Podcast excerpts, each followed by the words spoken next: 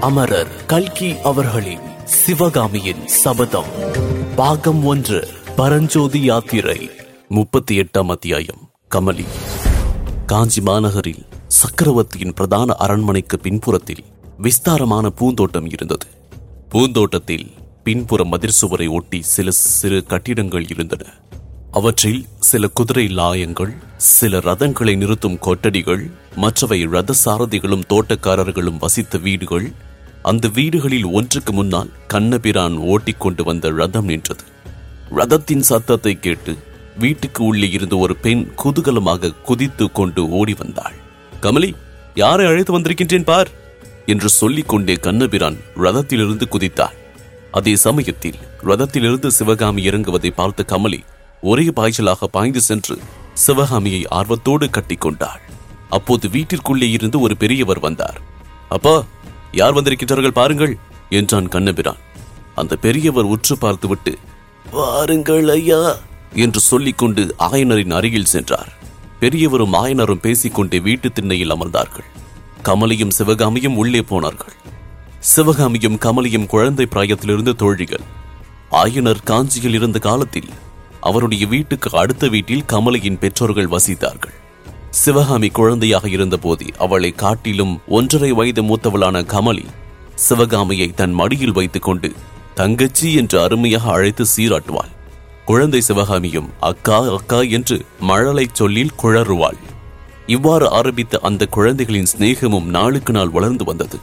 ஆயனர் காட்டுக்குள்ளே சென்று வீடு கட்டிக்கொண்டு வசிக்கத் தொடங்கிய பிறகு கமலி அடிக்கடி அங்கு வந்து மாத கணக்கில் தங்கியிருப்பாள். சிவகாமி ஆட்டம் பயிலும் போதெல்லாம் கமலி அவள் எதிரில் இருந்து இமை கொட்டாமல் பார்த்து கொண்டிருப்பாள். அவளுடைய ஆட்ட திறமையை பாராட்டுவாள். என் தங்கச்சிக்கு இணை ஈரேழு பதினேழு உலகத்திலும் கிடையாது என்பாள். ஆயனருக்கு அடுத்தபடியாக சிவகாமிக்கு ஆட்ட கலையில் ஊக்கமளித்தவள் கமலி என்று தான் சொல்ல வேண்டும். கமலியின் தகப்பனார் காஞ்சியில் பெயர் பெற்ற குதிரை வியாபாரி. அரேபியா முதலான வெளி தேசங்களிலிருந்து அவர் குதிரைகள் தெரிவிப்பார். மாமல்லபுரத்து துறைமுகத்தில் கப்பலில் வந்து குதிரைகள் இறங்கும். அவற்றை காஞ்சிக்கு கொண்டு வருவார். முதலில் அரண்மனை குதிரை லாயத்தின் தலைவரும் பல்லவ சைன்யத்தின் குதிரைப்படை தலைவரும் வந்து புதிதாக தருவிக்கப்பட்ட குதிரைகளை பார்ப்பார்கள். அவர்கள் தங்களுக்கு வேண்டியவற்றை வாங்கிக் கொண்டது போக மற்ற குதிரைகளைத்தான் பொதுஜனங்களுக்கு விற்கலாம். இதன் காரணமாக அரண்மனை குதிரை லாயத்தின் தலைவர் அடிக்கடி கமலியின் தந்தையை சந்திப்பதற்காக அவருடைய வீட்டுக்கு வருவது உண்டு.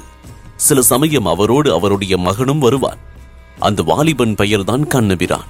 தந்தைமார்கள் இருவரும் குதிரை பரிவர்த்தனை விஷயமாக பேசிக் கொண்டிருக்கையில் மகனுக்கும் மகளுக்கும் இடையே இருதய பரிவர்த்தனை நடந்து கொண்டிருந்தது. இரு குடும்பத்தாருக்கும் விஷயம் தெரிந்தபோது கண்ணபிரானுக்கும் கமலிக்கும் கல்யாணம் செய்து வைத்தார்கள். இது நடந்து வருஷம் ஒன்றரை ஆயிற்று.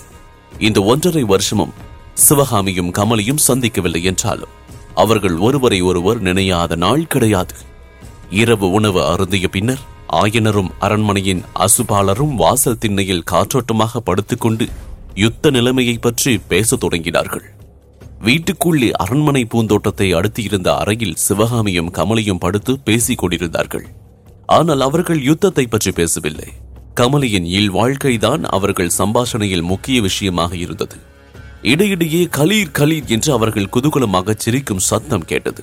இரவு ஒன்றரை ஜாமத்துக்கு மேலான போது வாசல் திண்ணையிலிருந்து ஆயினர். அம்மா சிவகாமி உதயத்திற்கு முன்னால் நாம் புறப்பட வேண்டும். பேசியது போதும் தூங்கு என்றார்.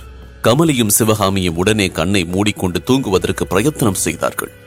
சிறிது நேரமானதும் சிவகாமி தூங்கிவிட்டதாக எண்ணிக்கொண்டு கமலி சத்தம் செய்யாமல் எழுந்திருந்து அந்த அறையின் ஒரு பக்கத்து கதவை திறந்து கொண்டு அடுத்த அறைக்கு சென்றாள். சிவகாமி கண்களை மூடிக்கொண்டிருந்தாலே தவிர உண்மையில் தூங்கவில்லை. அவளுடைய உள்ளத்தில் எத்தனை எத்தனையோ எண்ணங்கள் அலைமேல் அலையெறிந்து தோன்றிக் கொண்டிருந்தன. கமலிக்கு கண்ணபிரான் மேல் காதல் உண்டான நாளிலிருந்து அவள் தன்னுடைய அந்தரங்கத்தை எல்லாம் சிவகாமியிடம் அடிக்கடி சொல்லுவதுண்டு. ஆரம்பத்தில் இருந்தே கமலியின் காதல் ஆனந்தமாயிருந்தது. எவ்வித துக்கமோ வேதனையோ அவள் மனத்தில் ஏற்பட்டதில்லை. அந்த நாட்களில் அவளுடைய பேச்சு ஒரே குதூகலமாகவும் எக்களிப்பாகவுமே இருந்து வந்தது. கல்யாணத்திற்கு பிறகு அந்த தம்பதிகளின் இல் வாழ்க்கையும் அவ்விதமே குதூகலமாய் இருக்கின்றது என்பதை இப்போது சிவகாமி தெரிந்து கொண்டாள். ஆனால் தன்னுடைய காதல் மட்டும் ஏன் இவ்வளவு வித்தியாசமாக இருக்க வேண்டும்? அதில் எத்தனை வேதனை எத்தனை ஆத்திரம் எத்தனை கோபதாபம்? கமலியின் குதூகலமான காதலுக்கும் தன்னுடைய வேதனை மயமான காதலுக்கும் உள்ள வித்தியாசத்தை எண்ணி பார்க்க பார்க்க தனக்கு தகுதியில்லாத இடத்தில் காதலை செலுத்தியது தான் தன்னுடைய துன்பங்களுக்கு எல்லாம் காரணம் என்று சிவகாமிக்கு தோன்றியது. அவரோ பெரிய சாம்ராஜ்யத்தின் சிம்மாசனத்துக்கு உரியவர் நாமோ கல்லில் உளியினால் வேலை செய்யும் சிற்பியின் மகள். அவருடைய காதலுக்கு நாம் ஆசைப்படுவது பெரிய பிசுகுதான். ஆனால் இந்த பிசுகுக்கு காரணம் யார்? இந்த ஏழை சிற்பியின் மகளை தேடிக்கொண்டு அவர்தானே வந்தார்.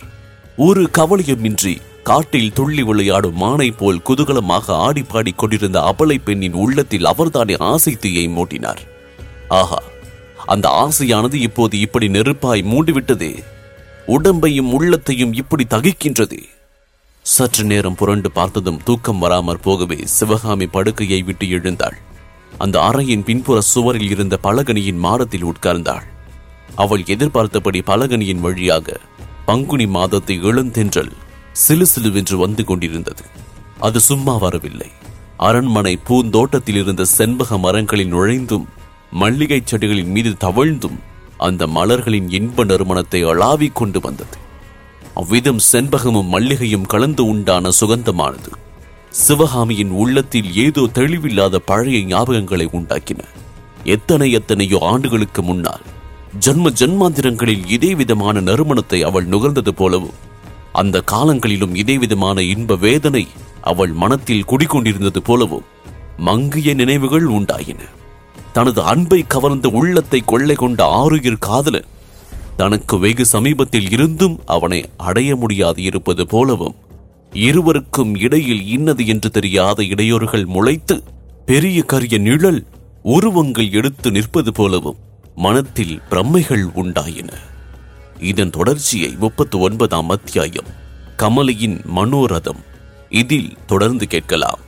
இக்கதையினை உங்களுக்காக வாசித்து நான் டிஜே முருகா. உங்கள் கருத்துக்கள் மற்றும் விமர்சனங்களை ஃபேஸ்புக் மூலமாக தெரிவிக்க Facebook dot com slash Murugan dot radio மற்றும் Instagram handle Murugan dot DJ மேலும் ஐந்து நட்சத்திர மதிப்பெண் வழங்கிட ஆண்ட்ராய்டு மற்றும் ஆப்பிள் ஸ்டோரில் சவுத் ரேடியோஸ் டாட் காம் என்ற செயலியை தரவிறக்கம் செய்யுங்கள். மீண்டும் சந்திப்போம். நன்றி வணக்கம்.